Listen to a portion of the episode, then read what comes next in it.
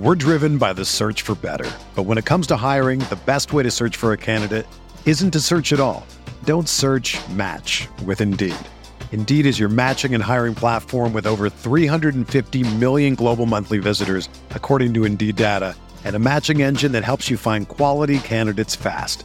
Ditch the busy work. Use Indeed for scheduling, screening, and messaging so you can connect with candidates faster. Leveraging over 140 million qualifications and preferences every day, Indeed's matching engine is constantly learning from your preferences, so the more you use Indeed, the better it gets.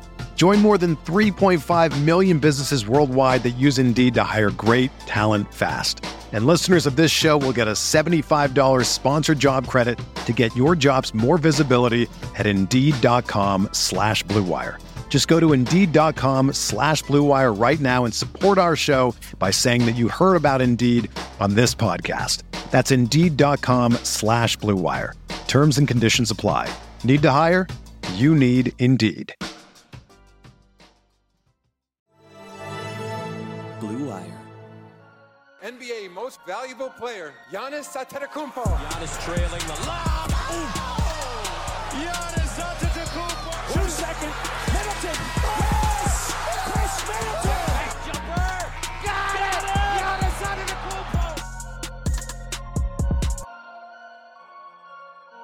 Hey there, welcome to the Gyro Step, a Milwaukee Bucks podcast, proudly a part of the Blue Wire Podcast Network and the Gyro Step Podcast Network. I am Ti Windisch. I am joined as always by my inquisitive, tired co-host Rohan Kadi. It's an interview pod, Rohan. That's why you're inquisitive.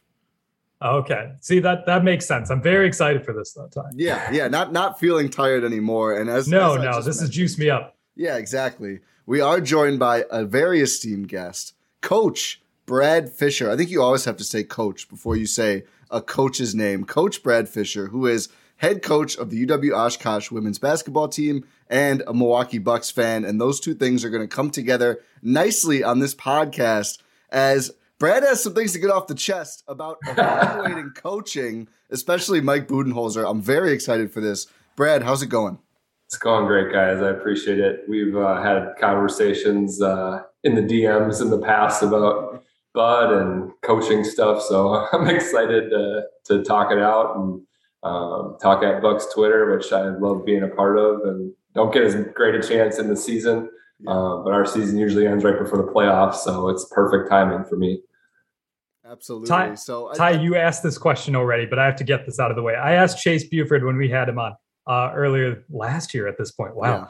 Uh, is do you prefer coach? Is that a thing? Like No, my wife, my wife asked me that too because she always hears people. She's not from the sports world, um, so she asked me that. Like, we'll run into people uptown and be like, "Hey, coach," and be like, she, first she'll ask if they know my name, and and I, I, I do think it's kind of weird. It's just one of those things. Like, I, I guess people call doctors doctors, and there's a couple other titles that come with it. But coach is a weird one that kind of regardless of what level you coach, like if people know that you do, they just call you that. I've got really good friends that call me that, and their wives too are like, "Why do you call him coach?" like no one, no one calls you business administrator or marketing guy. So yeah, that part's weird. I, I don't care. I mean, I'm I'm not that important, so it doesn't. It does, definitely doesn't matter to me. I I feel will it's it's it's the weird, it's the uh super, super coach personality guy. I think it's Jason Garrett who was the guy who went in front of the media. Gotta It was like, call me coach. coach. Yeah. Call me coach. Yep, that was him. I've yeah. always had questions about that ever since. Yeah, no, I no, definitely not. I think I do think there's a lot of scenarios where it's weird. For my players, sure. Everybody else, definitely not. I will say, so behind the curtain, I think maybe my first like sports interview when I was on the UW Oshkosh paper was I don't know if you remember this was you, Brad, and I Yeah. definitely I definitely went coach. I was definitely sticking to Yeah. coach. I don't know why in that moment I do this a lot at the herd games too. It's just in the it, like in the environment in the coaching environment, it's so easy to default to coach. I don't know what I would do if I saw like if I saw Chase on Allen out and about. I don't know what I would do. I, I want to say I would go first name, but I might go coach.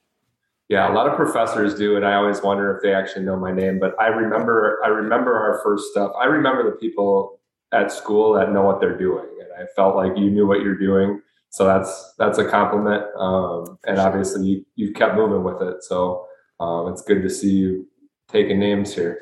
Appreciate that. So uh, the feeling is mutual. Before we get to the questions, I got to go through the resume a little bit. Just if, if anyone who's listening is not familiar, um, you you've been a Bucks fan for a while. We're going to talk about that, but just the coaching chops. I have to take a deep breath. I wrote some stuff down. It's going to take a little while. Ten years now at UWO.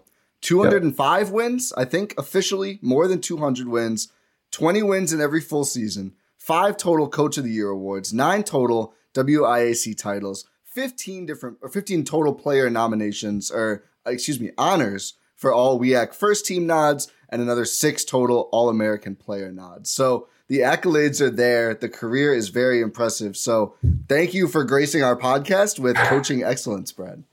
Well, and I want to start it all out by saying I don't even come close to think that I'm an expert to weigh in on this. I'm an I feel like I'm qualified to weigh in on it as a Bucks fan relative to maybe other Bucks fans, but not relative to people that actually really know the NBA. So I don't, I don't, I want to make sure when I say things that I think are true that by no means do I think that that's the answer on behalf of all coaches, but um, it is different. It's a different lens that you look at at how the game's analyzed and how it's talked about. For sure but it's also you know, give yourself some credit.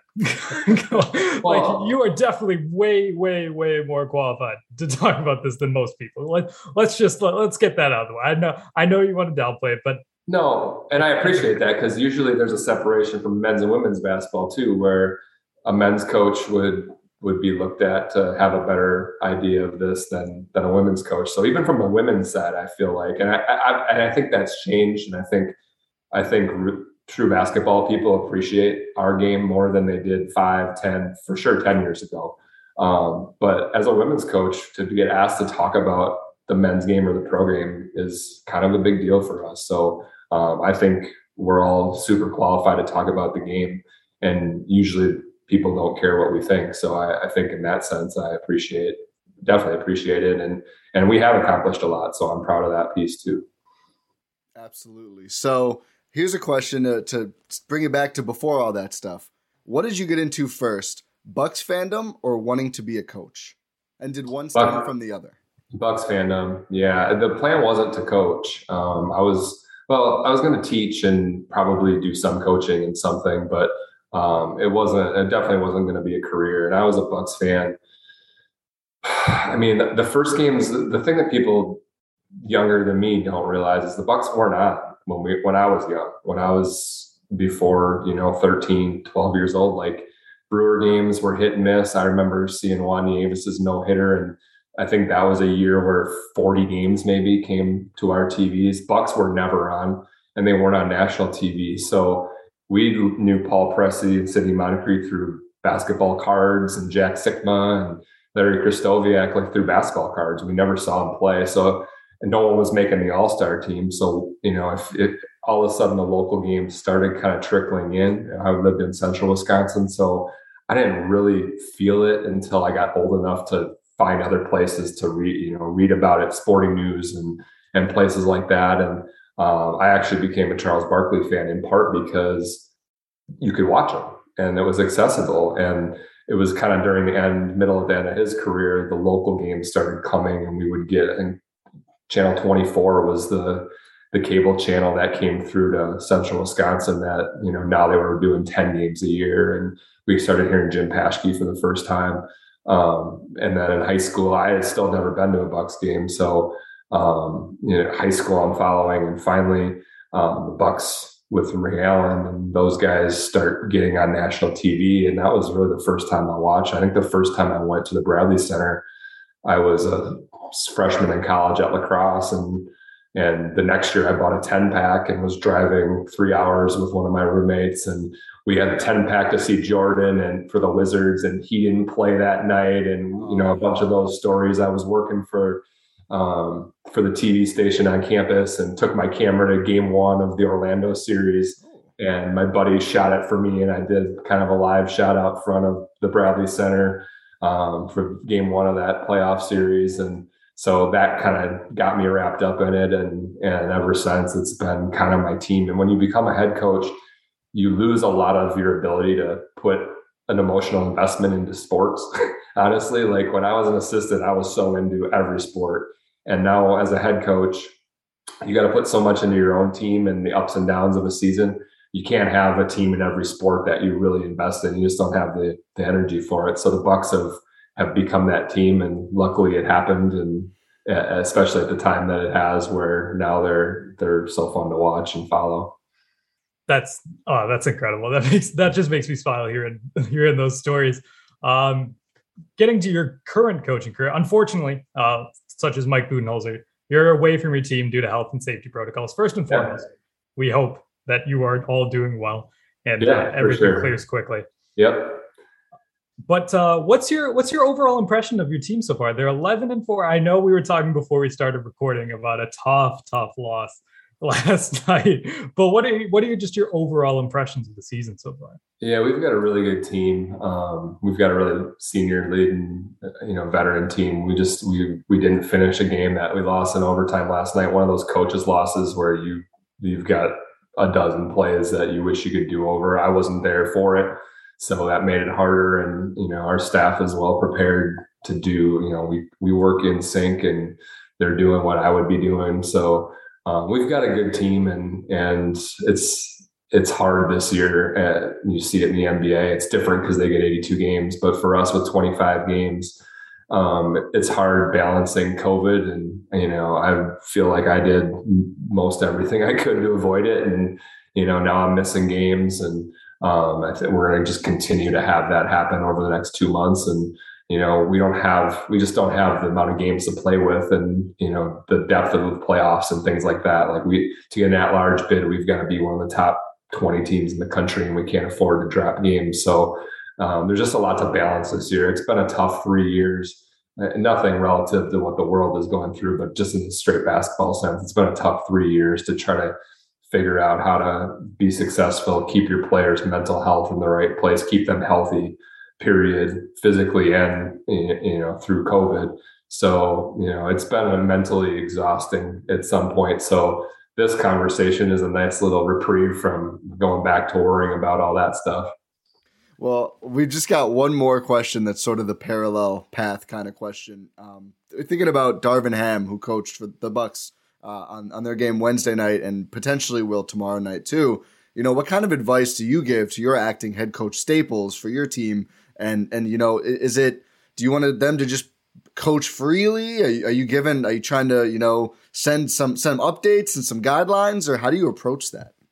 Yeah, we we did a lot of zooms the last three days, four days now, going into this next game to just try to get on the same page. What are what are the base concepts that you know? I think. How do you feel? You know, she's had to take over all the prep. I think the NBA is probably a little different. They're they're a little bit looser practice wise. They don't put as much prep in. I don't think game to game. At least it's been my sense with the Bucks relative to Utah or some other teams that seem to do a little more game planning. So that part's probably a little bit easier for them. Um, you know, Darvin's been in a lot of a lot of basketball, you know, more so than a 27 year old, 28 year old coach, like in my sense. But, um, and for him, you know, he's, I, I would assume he's got a little bit of that itch with how much we talk about teams kind of sniffing around and opportunities that might come for him. So, you know, in our sense, I tried to take as much pressure off as I could and, and losing the game the way we did. I know that didn't help her when it was over. And I think, you know, the NBA, especially with now Darvin having half the team out, you know, I'm not sure how much comes out of that for him other than, you know, a little bit getting his feet wet of being the guy that gets to walk the sideline. You mentioned earlier that you see the games sort of through a different lens now because you're coaching. What do you feel like is the biggest misconception you see from fans who try to analyze coaching?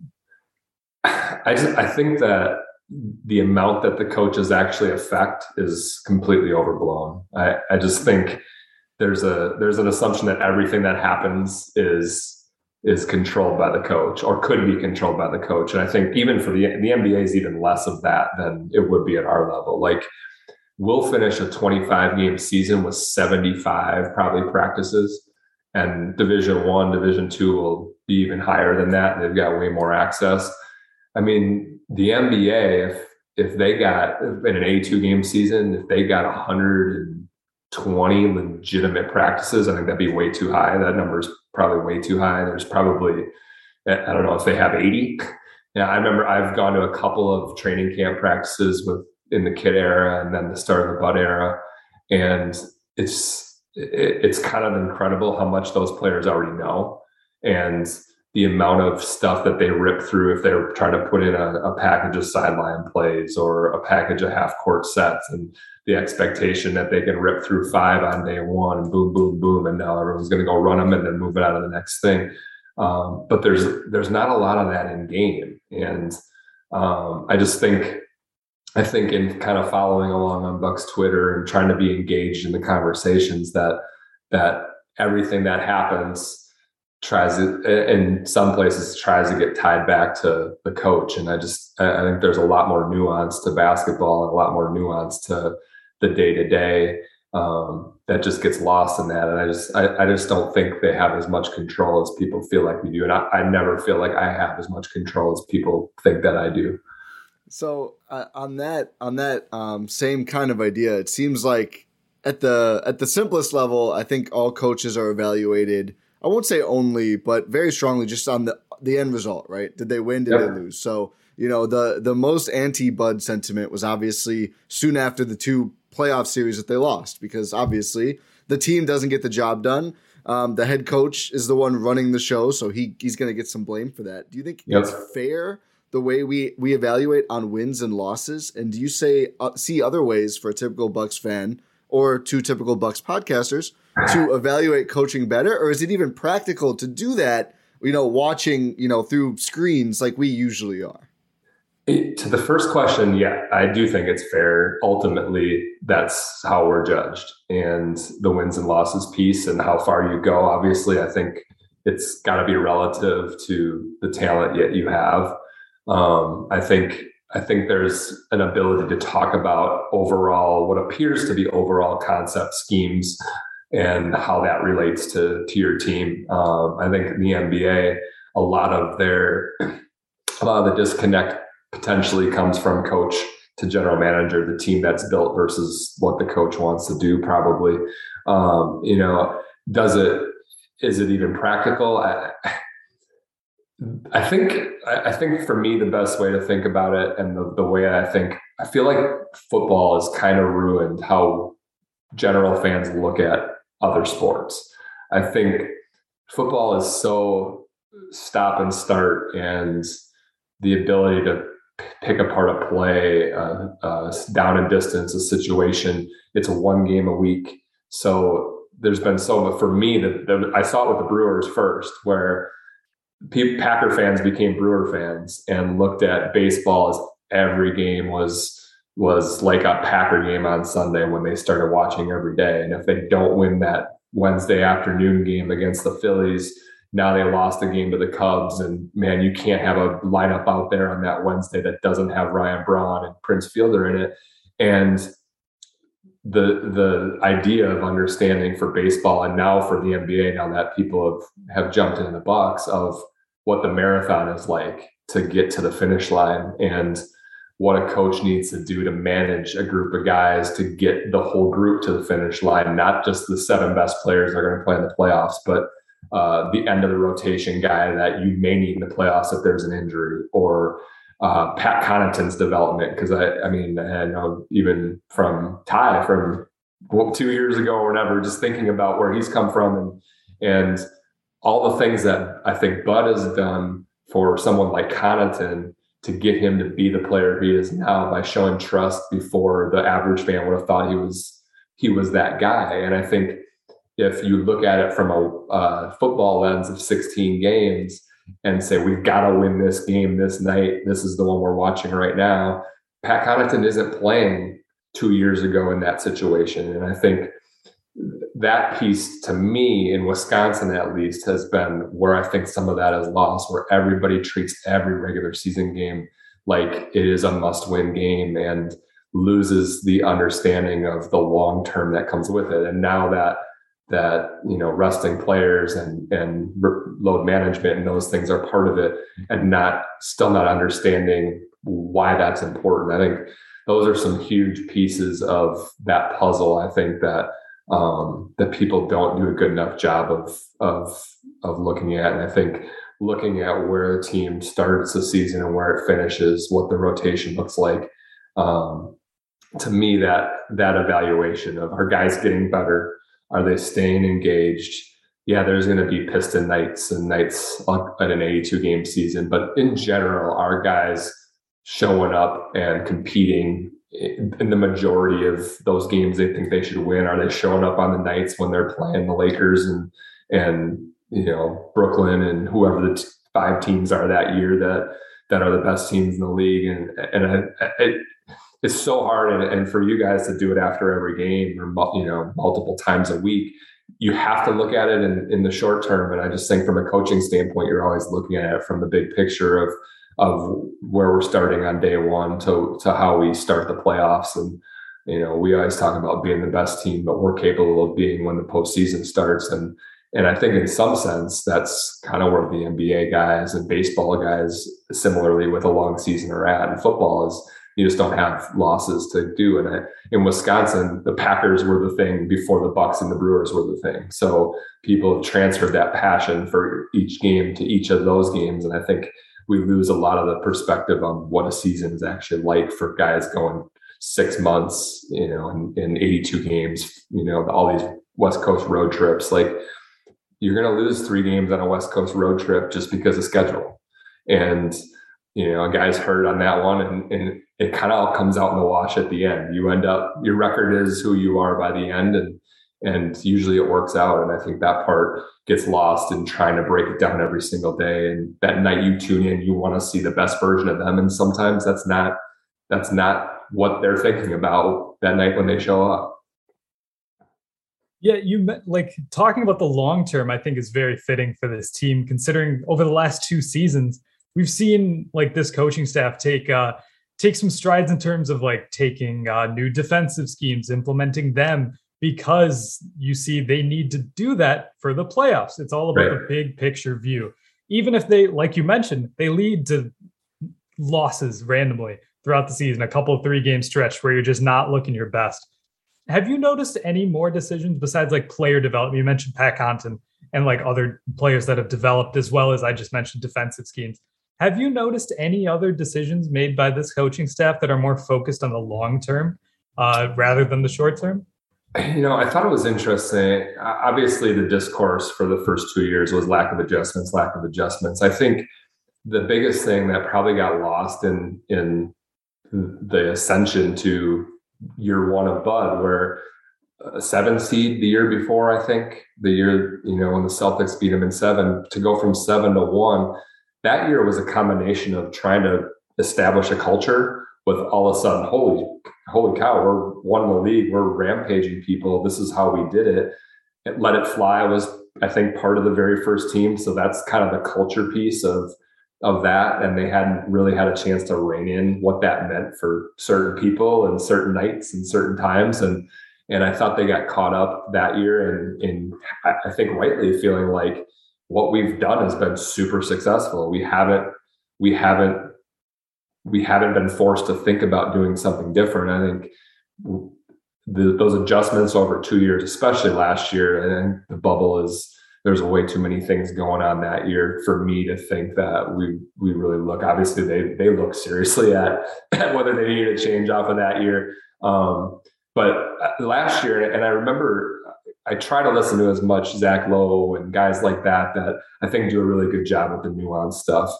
And I, I, remember I, was still at Parkside, so this was probably 12 or 13 years ago, listening. Uh, and Lowe might have even been on a Bill Simmons podcast talking about the amount of different lineups that the Spurs were using, just random two centers and and like at our level, we don't have the amount of games or the ability to take losses to do things like that but just thinking outside the box before that and that was one of that was probably one of the the few questions i had about budenholzer was if you if he came from that why why was the first year bucks so kind of rigid with rotations and how they played and the drop you know, consistently and not being a little more flexible. And I think in year one, you're trying to kind of establish an overall sense of this is what we're going to do. Saw a ton of success, and then you know felt like, hey, no one can stop it to this point. Why would we think, or why should we switch something now? And, and kind of got caught up in some of that stubbornness of this is the way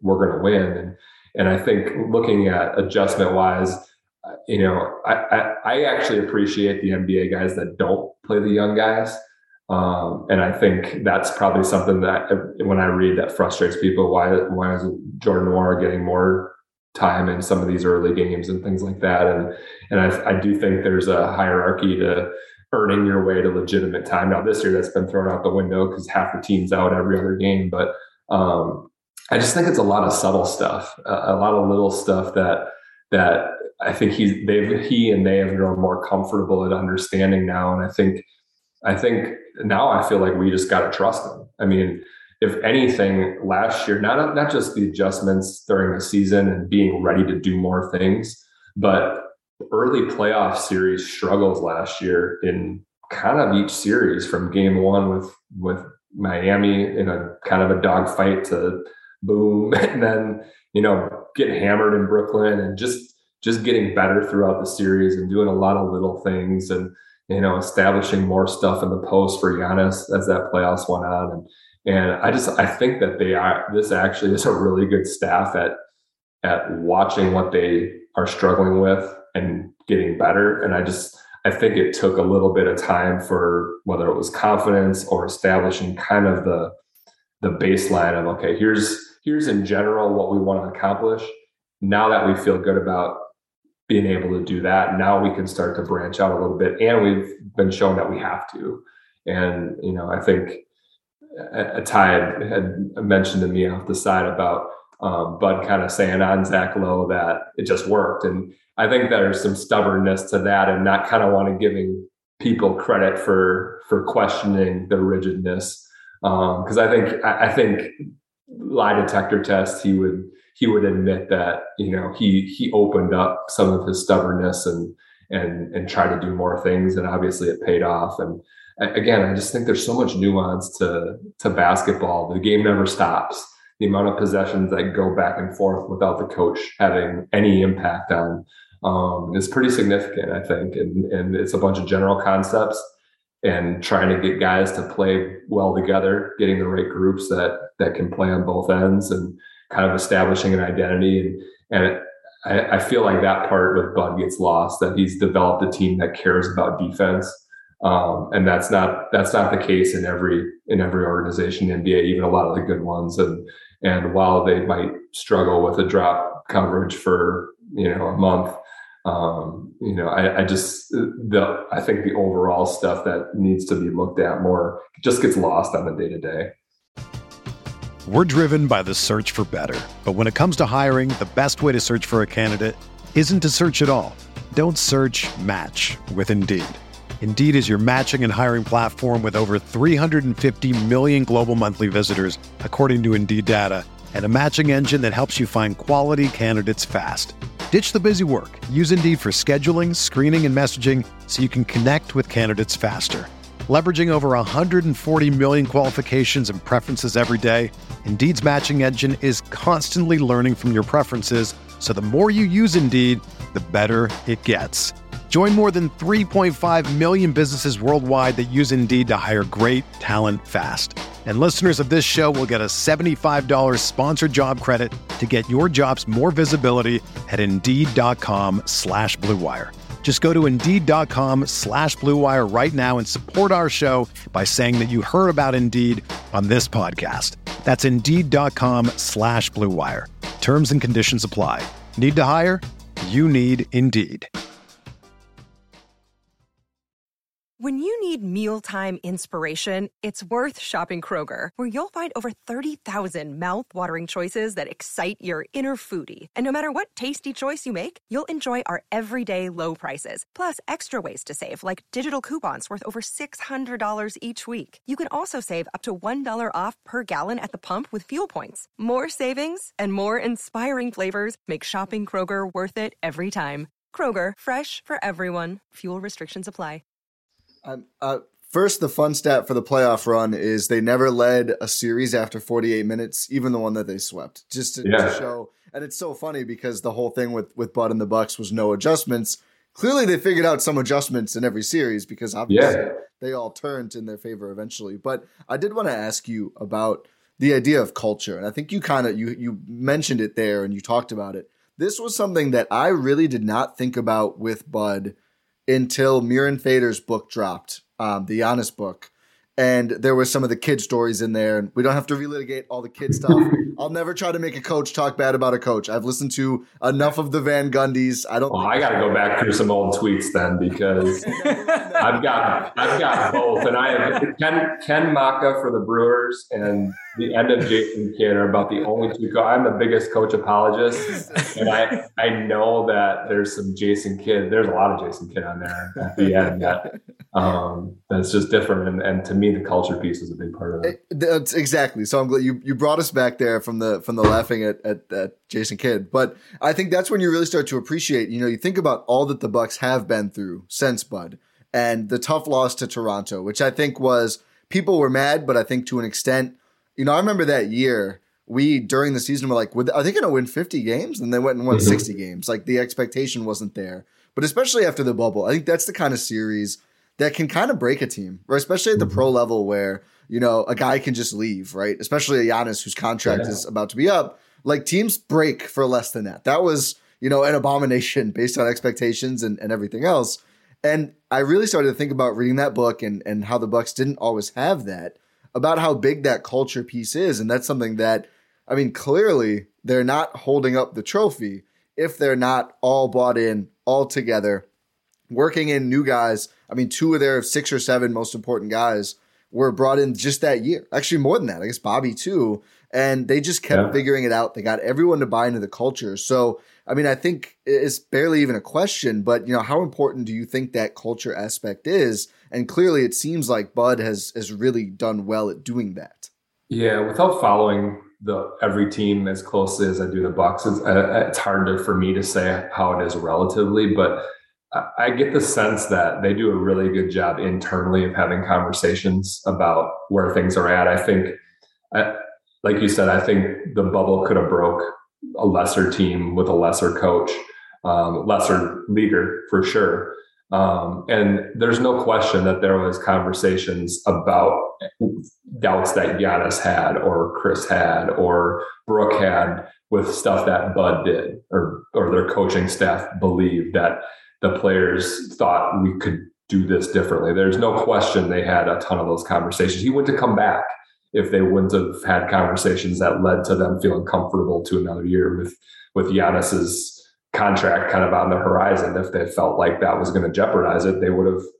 They, Darvin Ham would be the coach, or whoever else would be the coach. But I think, and, and I feel like they've been pretty tight with what's going on. You don't hear a lot of a lot of rumors and drama from people not. And Giannis is a huge part of it, but if Giannis is one, especially during that time, Bud's probably two.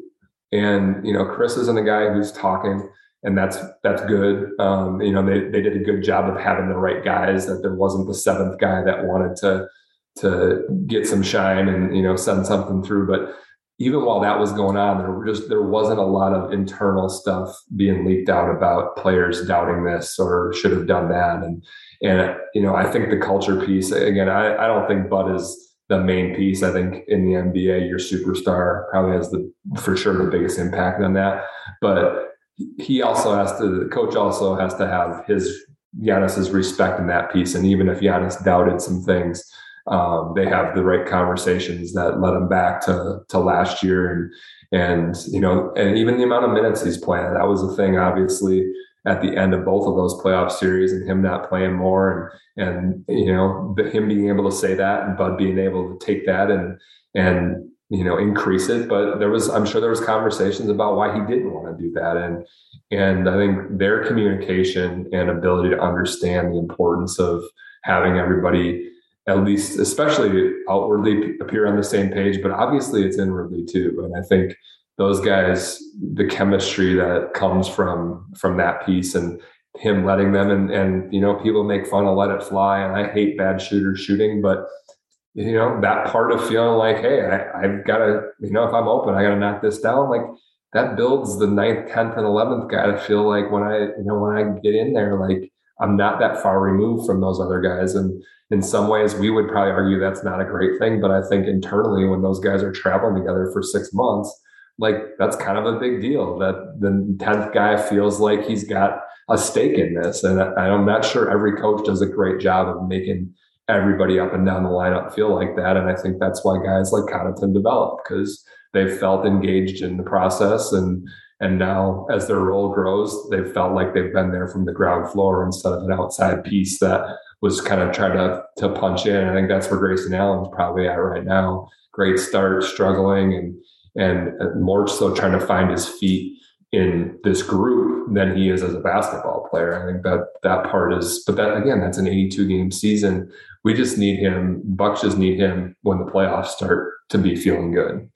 And there's 42 games or whatever left to, to get there, and that's why he shouldn't sit the bench for the next 20 games to to figure it out in practice. That's not. It's just not how it works. No, that that's a fantastic point. That's something we've talked about before in the sense like we've seen Grayson Allen sort of uh, teeter between uh, uh, sort of play styles when he's uh, when there are players out versus when the big yeah. is all healthy. And that's just that just uh, affirms what we've been saying. So thank you for that. Uh, yeah. just a just a sort of a a question to sort of evaluate Bud specifically. I know we've talked about a lot of Bud stuff.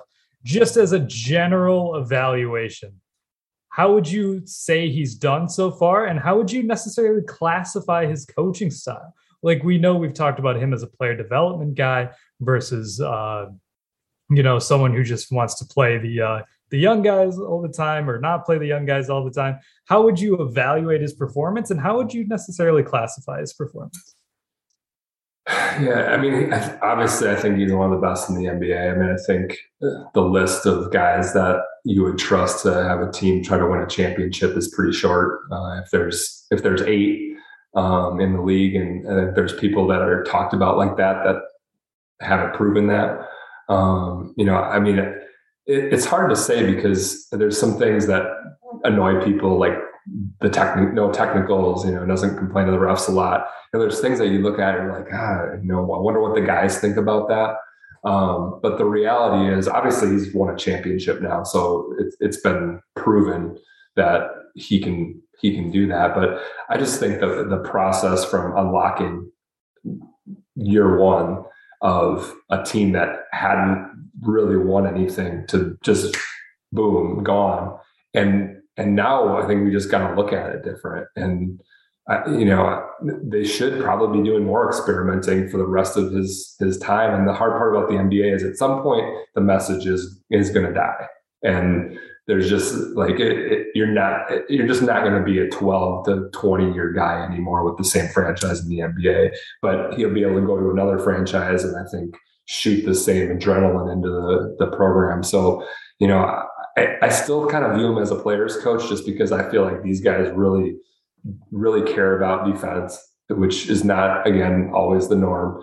Um, guys keep coming back. Giannis is obviously part of it, but guys want to come back. George Hill came back. I mean, guys that that go are back. Wes is back again. So again, if Giannis is the top of that list, they still got to come back, and the coach is still talking more than anybody probably in the locker room. So you still got to be willing to come back to listen to them. So I think some of those things that annoy us about what we see are completely different on on the inside. And I just think I think there's a level of respect obviously that grew. I think that the embrace between Giannis and Chris and, and Bud last year was probably my favorite part of the whole deal. Like I felt more vindicated for him last year than I did for Giannis, which is as much grief as he takes for the no bag and things like that. I felt as much for Bud and and because that was more internal, that was way more internal within Bucks fans.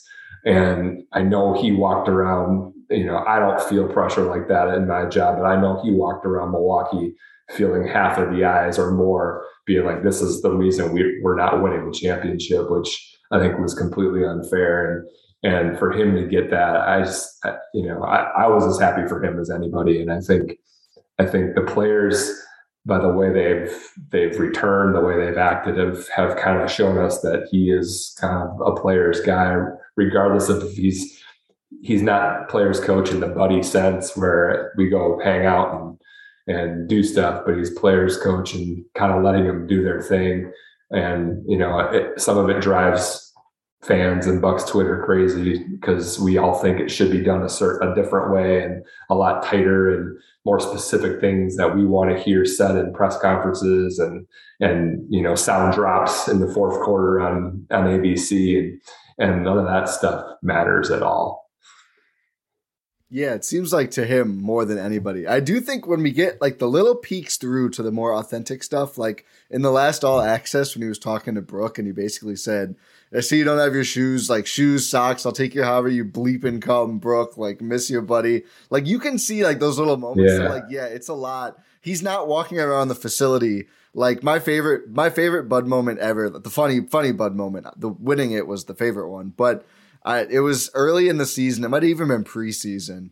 And the he has to do the. It was a national TV game. He had to do the interview, and they ask him like what he's seen or what he's been looking for, and he literally said just hoping to see our guys play five on five. And it was like, oh, you're gonna get that, bud. You will get that. Like, I just think this is a Bucks, a whole Bucks wide thing. Most of the guys, it just feels like they put up. Even Giannis sometimes I feel like gives these answers where it's like, what does that even mean? Like, are you yeah. saying something at this point to to make people stop asking questions, which is frustrating to us a little bit. But I do think, as you said there, it doesn't really matter at all internally. Like, clearly there's no communication issue within the Bucks because if there was, it would be like some of these teams where feels like every third practice there's a players only meeting and the details get leaked. You know, who doesn't want shots? Boston. What'd you say? Boston. Boston. yeah, Boston. They have a players only meeting every other week. when you uh, when you mentioned a, a, certain coach who gets talked about like that, I was going to say, did that coach just become a GM or? Uh... Yeah, and I th- well, and I think the other thing they appreciate is he never he's never made it about him, and he doesn't have a PR the PR guy that Monty Williams has, and and he's not he's not going after his brand like he's not building a coaching brand. He's not here. wearing uh, Mike Bud hats to uh, yeah, yeah like he's he's just not, and I think I, I would assume the guys appreciate that he's not standing because he does get to talk more or as much as anybody. He's not standing up there trying to take credit for stuff. And I think he does a good job deflecting. And, you know, he could, the option is either you talk about yourself, you say nothing, or you take all the blame. And he kind of sits in the say nothing camp. But he's he has never, to my memory, put any blame on a player or or you know thrown a guy under the bus. And I think pros you know, I don't know a ton of, of pro basketball coaches. I know some baseball guys and football guys, and and you know, I think they'll they'll always say like the fastest way to lose lose a team and lose guys is how you talk about them in the media. And I just think he's done a great job of always praising his guys, never putting blame on individuals after bad stuff happens, and and I, that part alone, they, I know it comes out as nothing, but I know the players appreciate. They never have to open their phone to Twitter and see that Bud just drag them across the floor. And if if he's upset about something, it would always be talked about in the team sense. And most of the time, they had that conversation in the locker room before he talked to the media. So I, I think those things get lost in the shuffle. And when we want content that's a lot more interesting, and he's just not willing to give it. And I think long term, that's a great that's a great thing because that was not the case with the regime before. And uh, I think there's a lot of places around the NBA. It's the reason teams are they, who they are, that they're not the Knicks and the Lakers and and you know like Boston. I feel like is kind of now with with Smart will say something, and then Jaylen Brown's weighing in, and Horford's trying to jump in on it, and there's just always something. And I think yes, it's the Bucks guys, but it's also how much respect they've built for each other, and, and the coach has to get credit for that. If you're going to blame him for losses and rotations and and things you don't like. Just a, a real quick example on that. Something that just made me think about this. Did you guys see when uh, I think it was Mike Malone? I don't think there was an interim coach, but he basically after a game said like I think it was Bones Hyland just did or someone didn't know the playbook Am I getting this confused? It was it was a uh, it was an interim head coach. It was it was an interim head coach. Yeah, it was like a player just didn't know the playbook or something. And I, he I said he, he said. I thought he would know more about Yeah. the playbook. yeah. and I was kind of thought like we have never, like you said, we've never gotten anything close to that. Like I, there's been times Bucks players messed up really bad, and yeah, Bud, bless his heart, just went out there and said like, "We're gonna watch the tape, we're gonna get better." We didn't execute, but he's never gonna be like, "Oh, Chris messed that up." Like it's true that really just does not really. And it happened. It happened in football this week too. Uh, Mike Zimmer, I think they asked him about Kellen Mond. Do Yeah. you know? Do we need to see Kellen Mond? He's like, nope. See him every day. See him every day, and that's the same thing. Like Jordan Nwora, when they asked about him, oh, Jordan, you know, Jordan's getting better, and you know, he's working on some things.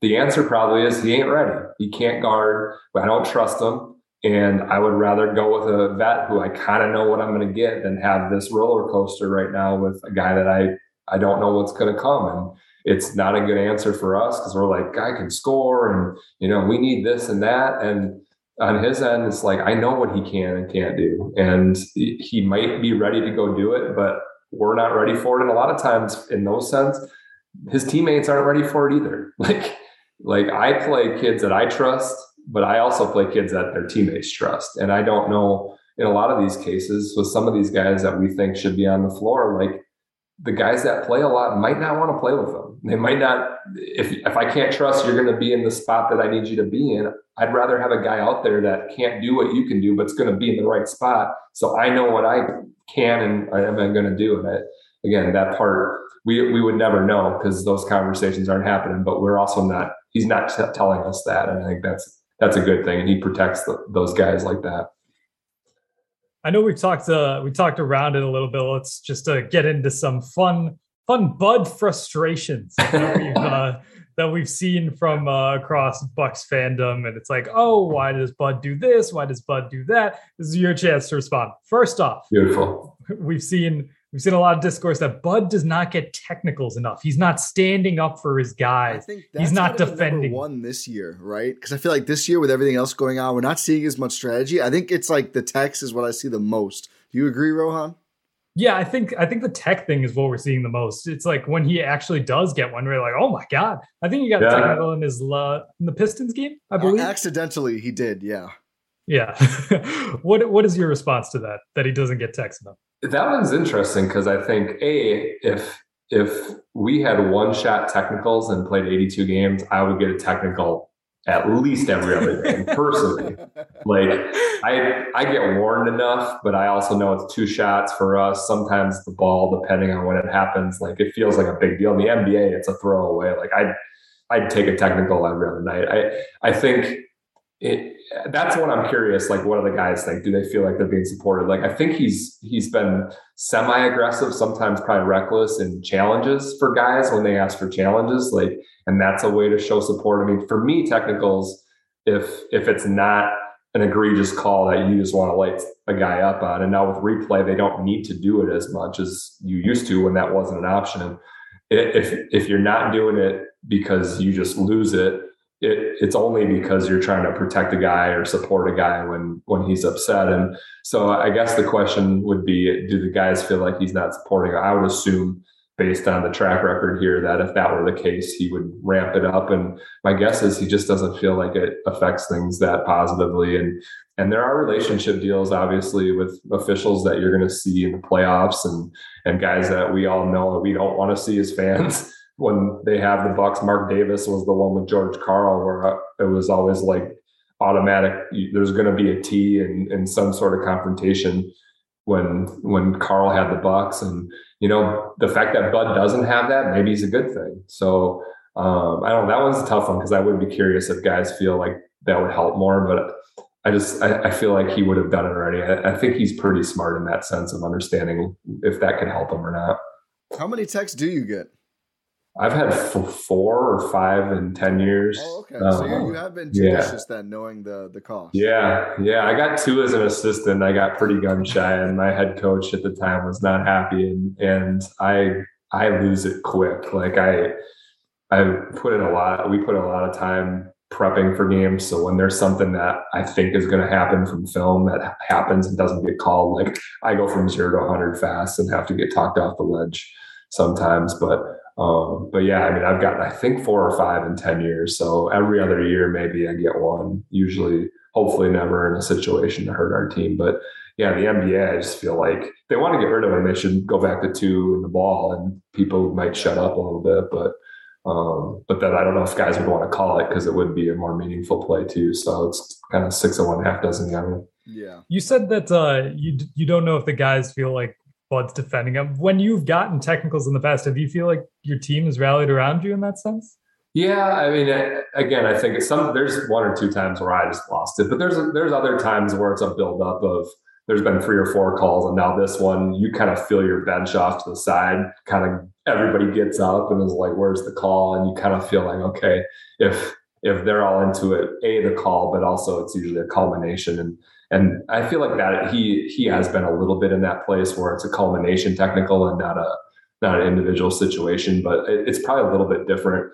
And I would think it's a little bit different for him, especially with some of the whistles that Giannis has had over the course of his career. That that would probably be the place where you know I would have felt like there was some opportunity there to to get a little bit more aggressive in protecting Giannis because I think we all would feel like there was there was a different whistle for a stretch there with him compared to other superstar guys. But um, but yeah, I, I feel it. I, it doesn't happen often. I'll get I'll get my warning. For me, a warning is a T kind of because then you got to shut it up, but at least you know you kind of got your point across. So um, I know NBA they're not really handing out warnings, so um, that's probably the equivalent for us. Now, if I had to count warnings, there's probably there's probably been 75 and whatever 250 games. That's incredible. I, just a side question before we get back to the frustrations. This is something that I think about pretty often.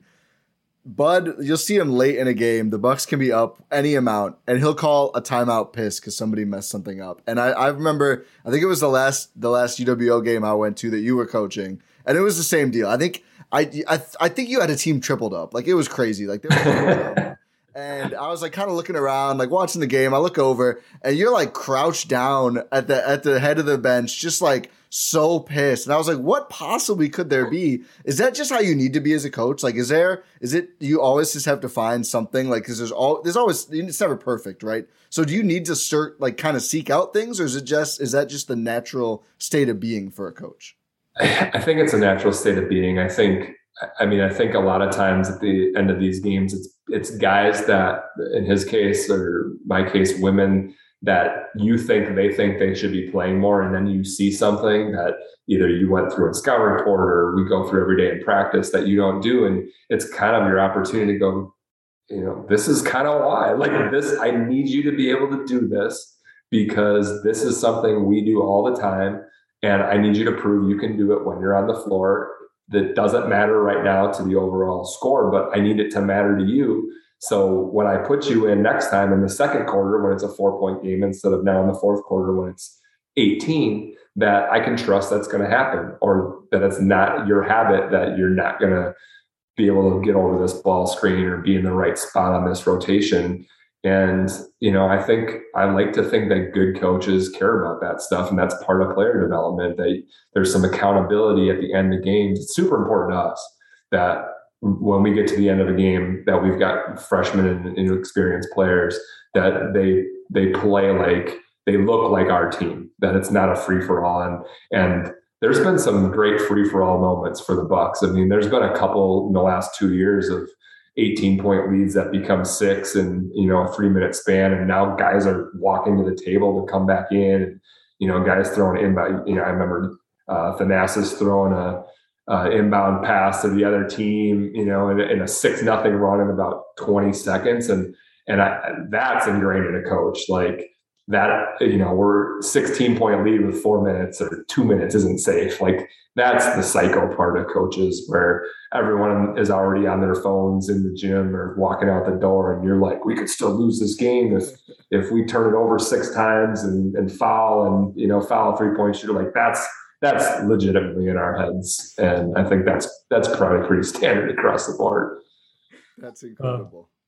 Uh, okay another uh, frustration that we have here yeah. is uh this came about during the playoff run. I think it was the final. Where was it? The Eastern Conference Finals when we got, or maybe it was the finals where we got the video inside the locker room. Mm. We got Bud's pre. I know it's coming. play random. this has been something that's just been it's just been meme to death. Oh. And honestly, I didn't hate it at first because I was like, we've never seen this before. He could be saying it before every single game, and we just don't know about it. But just what, just talk to us about it. That one probably bothered me more than anything because more than almost all of them because a everything that goes from those clips to TV is is censored by the Bucks. There are people okay it. Um, I always have friends that bother me when they'll text me and be like, you know, he doesn't say anything, and you know, why doesn't he coach them? And you know, he doesn't draw anything up. Like, well, that part's already done by the time they've shown the clip, or it hasn't happened yet. And I talked and I remember tweeting about it. Like, teams have their own languages, so random to the players does is not mean random to us. It's not literally just do whatever. And like we talk about playing with snap and playing it's it's a way for us to talk about our pace. Like we got to play with some pop and some snap.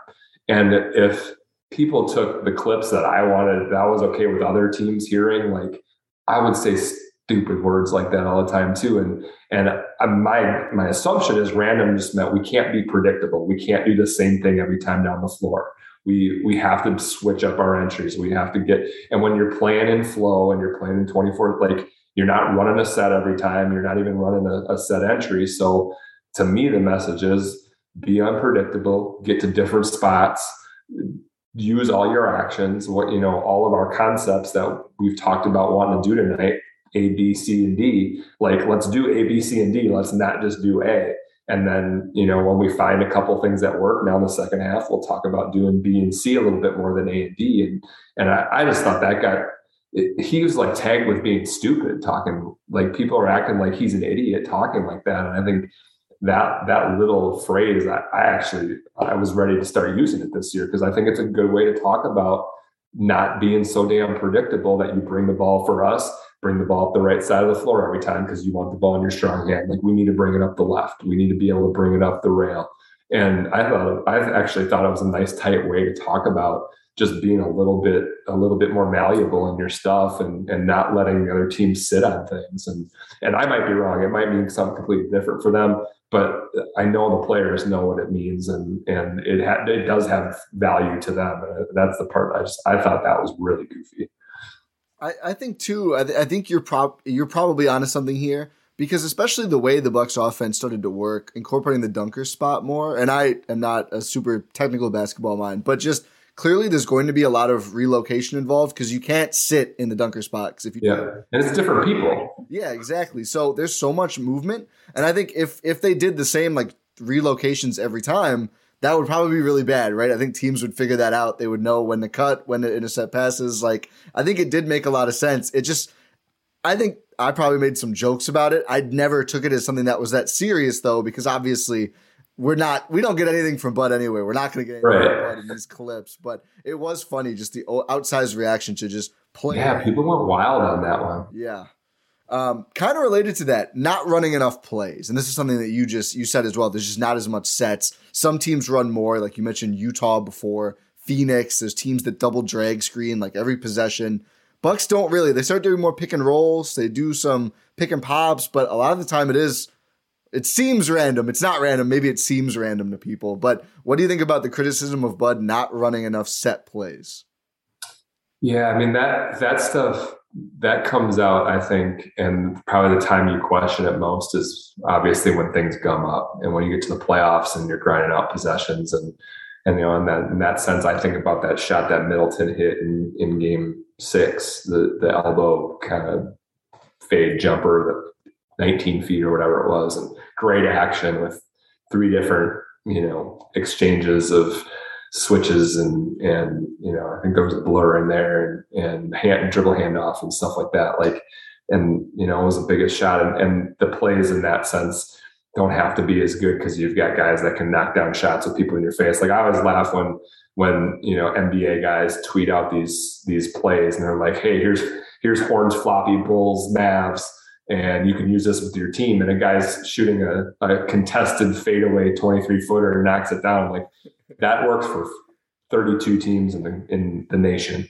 and you know so I guess from my from my experience, what I say to that is the best teams that I had ran the least amount of plays, and you can scout plays and you can jam up plays and you can have a plan for plays and being able to play on the fly and having concepts that people have to guard, really good motion concepts or really good five out concepts. We run a five out, so I watch the Bucks as much for our own stuff as I do for for the enjoyment of watching them. And and the the more you can play without running plays, the harder you are to guard. And I, there's got to be a balance. I was a huge set guy when I got to Oshkosh and had this whole book of you know I can't wait till I'm the head coach to run all this stuff and it works for a while and then pretty soon there's enough film on you and and the playoffs. There's so much film and so much time to break games down that that everybody knows everybody's stuff. So either your your sets have to be so good to get you to the spots you want and guys are probably still going to have to beat in an iso or a post up and and have kind of the reads that they're going to play off of it. But the, to me the less plays that you run the better off you are. So uh, you know i think it's obviously there's got to be a balance and when you go six possessions in a big game without scoring and getting a good shot like everyone says we need to set we need to set. And we talk about the same way like call something to get everyone on the same page. But um but you know i don't know that that's a bad thing i guess would be my answer. And and you know when you lose if you didn't score enough like that's a place you can look. But they probably were doing a poor job with their their base concepts and a poor job with their with their execution that you know that's kind of the boring stuff but we, we, needed to screen better and our stuff would have worked better and we wouldn't have had to talk about plays. So from a coaching standpoint that's kind of that's the first place my head goes in that. Correct me if i'm wrong but it's it's more like you're saying you don't need to necessarily run as many plays because once you're in that situation you should be able to know what you're supposed to do in right. it's like a feel it's a recognition thing you have to be able to recognize this defense is in this formation. We need to know how to attack that immediately, every single possession. Yes. That, is that am I interpreting that correctly? Yeah, and it's and it's where guys are on the floor, and it's why lineups construction is important. And in, in a five out, whether they're using the dunker spot or in the old spot in the national, we still use their old spots, and we we've incorporated dunker a little bit more. But when Brook Lopez catches at the top, and Chris is on his right and Giannis is on his left, like he's got he should have something and they should have something that they all kind of know, okay, here's this is what probably will happen here in either direction. And you don't have to call it. But the next time down the floor, if if Connaughton is the one who trails and ends up in that spot, and now he's got Chris and Giannis, like now two different things are happening that way. And it's not it's automatic down screen, curl, pop, dribble handoff. It's Chris is here and I'm playing with Giannis. I'm going to pitch it to Chris. I'm going to go see if I can get a pin down on Giannis to get him on a curl. Or if I go to Giannis, I want to clear space to give him this right rail to go attack. So I'm going to slice cut or, or we call it a slice cut, but cut underneath him to try to drag my defender through off of his guy's back, see if we can rip through. I'm going to rise up behind him. Like those things are we don't we would never consider any of that plays. But if we had to draw up, which I do, like I see stuff like that, I know it's not a play for them, but I make it a play for us because I can I've got five players that I can say, okay, this will be the honest person. And they run it and then it becomes a play for us. And then the next year it is just part of our offense. And I think when especially with five out, when there's a lot of versatility in your spots, you can do a lot more of that than rely on pin down, you know, curl, pop, punch it in the post, Laker cut on the basket cut, let's fill back. Like that stuff you don't have to do because everyone's kind of got a feel for who's next to them and what's the next thing to do and what their concepts are. And that becomes the hard part to guard because there's Connaughton's not going to do the same thing every time that he passes it to the right. If he if he does four different things, it becomes impossible to scout and say, well, he's going to do this in this spot. And and that that's where to me if if you get really good at your concepts and your motion you don't have to rely on on calling plays out that got names that everyone in the gym can see including the guys that have watched every game you've played this year so um, so that part i think ideally you'd like to get to where you don't need them Every time, two things. One, every time I talk to someone who's very smart basketball, I realize I have so much to learn about basketball. Just like oh, God, that's how I feel exactly. Things thrown out, like oh my goodness. Um, and number two, I might have forgot. I had a really good number two. I think I forgot it. Oh my It's goodness. the worst thing in podcasting. Yeah, I don't know. You'll get back. Yeah, we'll, get it, well, I'll find it eventually. Um, the next Bud frustration. Rohan can't even believe me at this point. Um, we touched on this a little bit. I'm gonna. We had we had the media thing. We really touched on that, but the too much love for drop coverage, which I think you know we touched on earlier, that probably did adjust more than than he has said so far.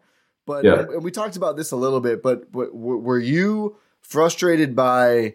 Were you more frustrated by Bud doing so much drop or it becoming such a talking point to where I remember there were times last year in games where they maybe dropped half their possessions and you would Yeah. still see every game, oh, all they do is drop, all they do is drop, all they do is drop. And I would remember like I would be mad at Bud about something and I would have to like quote tweet and be like, they actually didn't, but this is why I'm upset this game. Yeah. Yeah, it's. I, I remember being frustrated because I, well, only because I thought I got. I thought it got really predictable, and I think the good teams, when there's an ability to go every, you know, seven game series where you can adjust and get comfortable with stuff. I thought the predictability of it was the problem. I didn't even think it was always the execution of it, and I don't think it was the concept of it. I think the idea of of contesting a guy from behind on a pull up jumper with a seven footer in front of him, yeah, conceptually is not a not an easy shot. I think there, I don't think there's 75 guys in the league that feel super comfortable taking that 10 times a game. And I think everything we love about analytics, we should have loved drop coverage. Like it puts them in the spots that ideally you'd want guys to shoot at. And then there was teams that had guys that liked that shot that took advantage of it. There was teams that weren't that good that started hitting that shot on nights that, you know, games got uncomfortable that you felt it too. And I think I, I definitely think he adjusted way more than he admits to on that and and the versatility of that. And and actually honestly it taught me to have a lot of different ball screen coverages. Um, even though we were I thought we were really good at our at our base coverage and and I think uh, that that probably was one as a coach when I was like, "Ah, it seems like there's at least something to switch it up here. And and you know, there'd be a random switch, and Brook would all of a sudden he'd have all of his limbs out, and you know he'd be stretched out, and it looked like the guy was uncomfortable. I'm like, every once in a while, just just pop that out there and see what happens. Like, and I think that's the part of getting comfortable with year one, trying to prove he was, you know, the right guy for the job and get them the culture of we're we're going to win all these games, and and then getting a little more comfortable in his skin of, you know, if we lose tonight in Portland because we tried working on these things, it's not the end of the world. And I think, you know, that's a that's a tough feeling. Being okay with things not going well, you know, and the prime time when the lights are on is is not a comfortable feeling for anybody. Like you're not out here just just you know kind of ad libbing it along the way just to see how it goes. Like you want to feel prepared and go with what you want to go with. And I think that that probably that maturation for him was probably a big step. And you know, as a coach, that was one where I was like, "Huh, there's there's there's a lot of ball screen defenses. Like just try something for two possessions, see what happens. Yeah, it's it's sort of like uh, have you have you considered doing something else? Like, Yeah, just- even just a little bit. Because when it would happen accidentally, it would kind of be fun. You'd be like, "Ooh, there, here's a switch," or this is or Brook is guarding at the top of the key now, and this guy's sizing him up. Like, let's see what happens. Like, just to show you what was going to happen. this. Brook Lopez deceptively long. Oh, you beat me to it, over. Ti. Yeah. Oh, I, I was going to loved bring it. that up. I loved it. Um, but I one thing remember- we I haven't seen. Thing. Rohan, I'm sorry. It's Oh, just okay, go for quick. I think it really underscores though how hard the league is having a time with the replacement players though. Just talking about Yeah. Bucks especially, but all teams, you know, you you players are used to relying on each other being in the right spots, and a Bucks, especially a team that calls less plays, now just like okay, Javonte Smart, you're going to play real minute, real rotation in this game. I mean, obviously, the game where he and Mamu plays 44 minutes, that's just a free for all. But even Right. like like uh, the Raptors game when when he and Mamu are in the rotation, they've been around the team, but obviously they don't have the game reps that the Pat Right. Connaughtons and the other guys out have. So really, it just underscores the difficulty of this season for everybody and for the Bucks. Yeah, and and teams that rely on continuity, and you know the teams that have a big playbook. The old Flip Saunders playbook was 300 plays, and guys would come in and they'd hand them the playbook, and it's their job. They expected them to know it, and you know if you run a lot of sets, like you can get guys to memorize sets and probably jump in a lot easier than playing in flow. And and knowing what a good shot is and those things. So that's that's a great point on what this season and why why for me this whole season is where are you at? Do you have your guys in the playoff starts? Are you at least playing one series at home? Do you maybe hopefully have the right bracket and the right teams that you kind of want to match up with? But ultimately, I, am not sure now that they've won it that it, they really care. Yeah. Uh, one more thing that we've seen from Bud over the past couple of years is no matter what happens in uh, in the middle of the game, all, a lot of Bucks fans have seen the the efficiency charts efficiency. Wow, charts for uh, Bud sideline out of bounds plays from first quarter through third quarter versus in crunch time because every time in crunch time, not every time, obviously, but it feels like it's just Chris getting the ball in the corner, do something. I know there's a lot of other like each action is different when getting him that ball in that spot, but it's just like every time it happens, they're like, oh, there's this again. Teams have snuffed it out in the past is he a little too reliant on, on that at the end of games? Do you feel that way? As someone who's much less smart than him, I will say it makes me uncomfortable that you see this, you kind of see the setup, and it's it's. If I'm thinking of the right one, because it's been, I mean, they've been running it now for three years, but the long curl that loops into the corner, and now it's a turnaround catch and shoot, um, and there's it, it, that one, that one, I I think is probably fair, and you know, there's there's some other options again out there that probably are a little bit cleaner, but um, but yeah, you kind of have your pet stuff, and sometimes sometimes you need someone to tell you that it's not as good as you think it is, and and I, I mean, obviously they have a reason for continuing to go to it, so there might be things that they like about it that we don't see, but that's one like I have I for me personally like I I think with it, inbounds plays are the easiest to scout because you can literally click the the the blob list and the slob list we call them and they'll just rattle them off and you see the setup and it takes 30 seconds to draw it up and have all of them on paper. So for me those are as much about disguise as they are about what the actual play is and when we get in games, I probably shouldn't say this, but the one we play, I'll be listening. Probably coaches tune because we when we when we play in games where we're in control, almost everything we run out of the timeout, not everything. A lot of the stuff we run a timeout, we'll never run again, and and it's a lot of times it's just messing around to see what might work, and then and then probably not using the same again because it's literally board erased see what happens gone. Um, but especially with inbounds plays it's as much about okay we have this setup and this is what we like to do. Let's use the same setup and do something different. So at least the next time they see it they've got guess between a and b. And if you can get c d e and f over a five game stretch because you got to mess around a little bit um, you know, a you might find something you like, but also you've disguised it, and that's that's the one thing I don't like about that sideline play is there hasn't been A, B, C, and D off of it, and it does feel like you just always kind of know this is what's coming. Maybe it's like uh, we've done a rock paper scissors analogy on this pod before, but maybe it's like you just you call out rock every time, and the the, the opponent's like, "There's no way he can't. Yeah. There's no way." there's no way it's going to be Chris in the corner, and then he takes the shot. Yeah, I do love, as an aside, the the what, what, game? Do you remember what the game was, Rohan? The Giannis get the hell out of the way play. That was earlier this year, right? When they basically they inbounded to him at half court, and he just yeah steamrolled. That yeah, that was Charlotte? the downhill. Was that Cleveland? Charlotte, Cleveland. Charlotte, Charlotte, Charlotte. Yeah, downhill where he spun it off the bottom yeah, of the rim. was Charlotte, yes. And I was like, that is such a fun out of bounds play because a we just haven't seen it. It's not the Chris play, and b it's like how many other teams have a guy that that would make sense for? Like maybe the Lakers have two of those guys, but there's not right. many guys in the league where it really is like, oh yeah, we just need this guy to get ahead of steam, and that's the most yeah. important thing. But that that made me go like, oh, maybe maybe that's this year that what they're going to mess around with is the sideline out of bounds plays.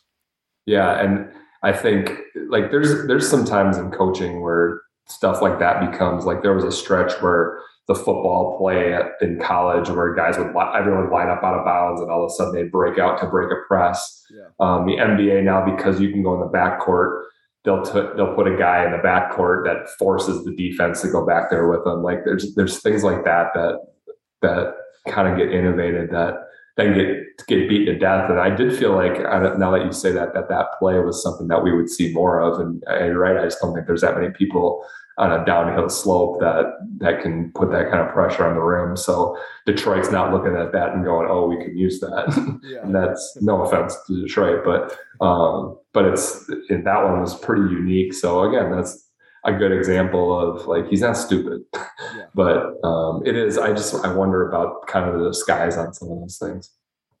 Yeah, there's also that play against the Clippers. I believe it was last season, which ends with a Giannis game sealing dunk, where that was sort of like the tertiary outcome of the play rather than the primary, like the Charlotte one. Yeah, where it ends with a Giannis punctuation dunk. What was that? That was last season, right? That wasn't. I think it season? was. Yeah. Yeah yeah time is weird but no it's just it's fun to see the innovation with sort of the uh sort of the out of bounds plays especially like you're mentioning going more to Giannis in these situations instead of going to Chris in these situations it's is that going to be what's tampered or not tampered with but like sort of tinkered with this don't year say don't say tampering around I know I just cost him a second round pick yeah. Yeah. Uh, yeah. That's the part I'm jealous of because I do think they have, with how many games they have, they just have so many opportunities to just kind of throw something random in there that one of the assistants has been thinking about and be like, let's let's try it. And yeah. you know, that, I wish I wish we had a little more time, personally, game time for us to to tinker like that. And I think about I think about too, just like player time the difference. You know, Chris and Yada's been playing together for seven years now. Like that's always what gives what kills me how you can build a sustainable college program because it's your mm-hmm. vet, it's their fourth year. Like yeah. that's that's what what what is uh is there a buck in their fourth year right now? Is War in year three? Yes, I think. I don't know if there's anyone in year. Donte is Donte year four. Donte, oh, might, Donte might yeah. be year four. Donte yeah. DiVincenzo is the most seasoned possible vet. Like, obviously, it's not yeah. apples, but in time, it, it is pretty wild to think about. Yeah, you rebuild it so often, and they do it with personnel, obviously, and older guys, but it's new to the team, so that part's a little different. But yeah, by the time we get comfortable with them, they're ready to graduate and move on to the next thing. So that part is that's that's a challenge. Yeah, how do you how do you sort of handle that sort of situation with the tons of turnover and stuff like that, and especially keeping the winning, the dominant winning ways? How does that sort of translate year to year, roster to roster? I know like there's going to be incumbents year to year, which helps obviously when you're trying to build a program. But how do you keep that message going? You mentioned earlier that the message sort of dies at some points in the NBA. How do you keep that message going, like your personal message to your team?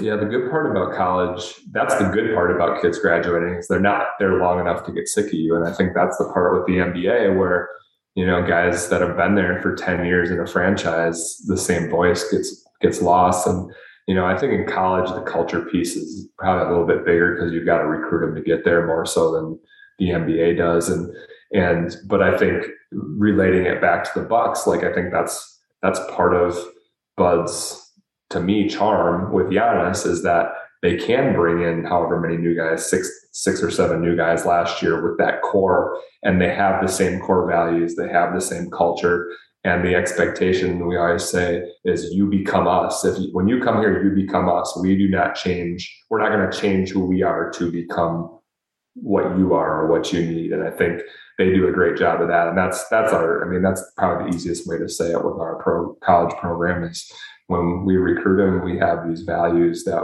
our expectations of you need to be able to do these things. And if you do these things, you know, I think you're going to be successful. And, and I, I think the message I'm, I'm sure in free agency and through the draft is as they're interviewing these guys and figuring these fits out is we've got this core group of guys that believe in practicing this way, preparing this way, traveling this way. And we need guys that kind of adhere to that, or veteran guys maybe that haven't always been like that, like Boogie was, uh, that is that are willing to become that when they walk through the door. And and I think you know he was a good example of what the Bucks culture was. If if you need a if you need an idea of what the Bucks culture is, how he came in and carried himself, talked about the the the program and the guys and the staff and all that is a perfect example. And that's in the short term because we turn over so much.